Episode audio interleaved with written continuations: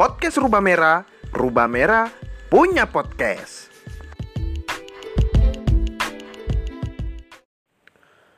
Cerita pendek tentang cerita cinta pendek oleh Jenar Maesa Ayu. Ia menghampiri saya sambil membawa sekeping koin dan sepotol mie angin. Tubuh saya tergolek lemah di atas sofa. Saya begitu tak bertenaga, begitu pasrah. Ketika ia melucuti pakaian saya, ketika ia menelungkupkan tubuh saya, ketika tangan ia mengerikan koin yang sudah dilemuri angin di atas punggung saya. Merah, kata ia. Saya tidak bisa melihatnya. Saya tak bisa melihat punggung saya sendiri. Tapi saya bisa melihat matanya merah. Dan saya tahu mata ia merah bukan akibat panas minyak angin yang menguap ke matanya. Mata ia merah karena saya dan dia. Kenapa padamu merah? Tanya ia. Saya tak bisa melihatnya. Saya tak bisa melihat mata saya sendiri.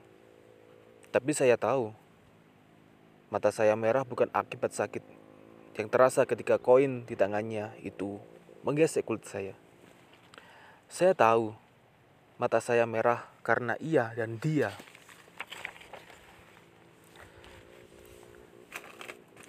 Dia sakit, cuma masuk angin, kata dia.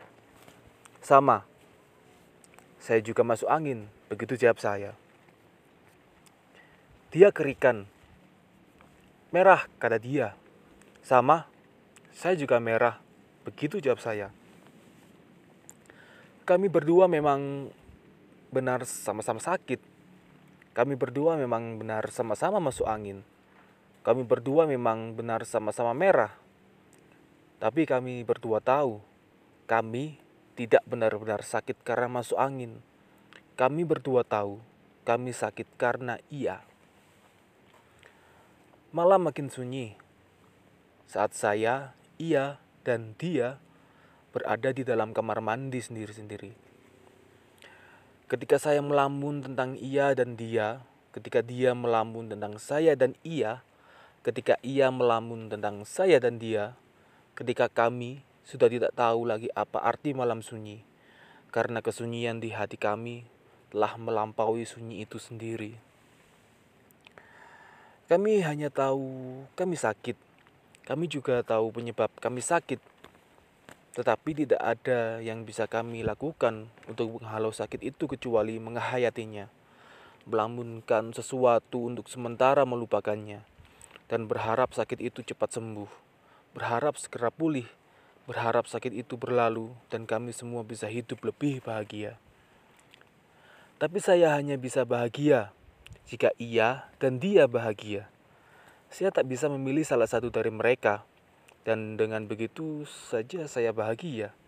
Saya ingin ia dan dia, tapi ia hanya ingin saya, dan dia hanya ingin saya. Tapi baik ia dan dia juga hanya bisa bahagia jika saya bahagia. Mereka tahu jika saya harus memilih, saya tidak akan bahagia. Mereka tidak mau saya memilih. Mereka tidak mau saya tidak bahagia. Akhirnya, ia memilih untuk melepaskan saya ke dia. Dan pada saat yang sama, dia memilih untuk melepaskan saya ke ia. Saya tidak pernah melihat kamu sebahagia ketika bersama dia. Saya rela, karena saya ingin kamu bahagia. Begitu kata ia. Saya yakin kamu akan lebih bahagia tanpa saya. Kamu akan lebih tenang. Kamu tidak perlu lagi merasa bersalah kepada ia setiap kali bersama saya. Begitu kata dia. Saya tak tahu harus menjawab apa. Saya terluka. Tidakkah seharusnya saya bahagia? Tidak semua orang mendapat kemewahan rasa mencinta dan dicinta, sementara saya memiliki dua.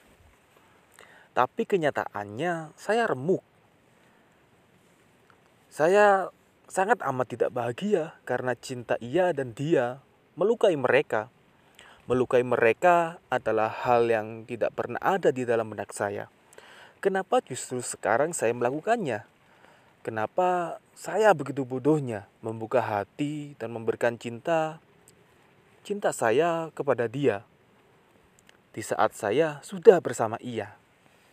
Seperti angin, dia menerpa tubuh saya begitu saja. Tak ada peringatan, tak ada pertahanan. Bulu roma saya berdiri ketika dia berbisik tentang harapan. Hati saya tenteram ketika dia mencintai saya dengan segenap perasaan. Tapi tetap ada ia yang terlupakan. Tetap ada ia yang selalu menunggu saya dalam ketidakpastian dan penderitaan. Tetap ada ia yang lukanya terbawa angin sampai di atas tempat tidur yang berderak ketika saya dan dia sedang bercumbu bagai sepasang pengantin. Tetap ada ia yang tangisnya terbawa angin sampai di tengah-tengah pembicaraan tatapan mata, dan pegangan tangan, saya dan dia yang terasa begitu intim. Membuat saya terluka, membuat saya merasa harus segera pulang ke pelukan ia. Tapi di saat saya pulang, di saat nyaman ia bersama saya, membuatnya tertidur dan menungkur. Di saat aman, ia memeluk saya hingga tak ada hentinya mengucap syukur. Tetap ada dia yang rindunya terbawa angin sampai di atas tempat tidur tua yang saya dan ia tiduri semenjak malam pengantin. Tetap ada dia yang resahnya terbawa angin sampai di tengah-tengah pembicaraan makan malam saya dan ia yang sudah dingin. Membuat saya terluka membuat saya merasa harus segera pergi ke pelukan dia. Bibir ia gemetar mendengarkan kata demi kata yang keluar dari bibir. Dari dalam bibir saya yang juga gemetar. Saya yakin siapa pun yang berada di dalam restoran itu bisa melihat dengan jelas getaran bibir kami. Dapat melihat dengan sangat jelas nestapa di rona wajah kami. Saya dan ia Terbata-bata saya ucapkan bahwa selama ini telah mencintai dia. Mendengar itu tiba-tiba rokok menyala di tangan ia, diluluhkan ke lengannya. Menyisakan bekas luka bakar, meninggalkan jejak duka yang sampai kapan pun tak akan pernah mungkin bisa saya bayar.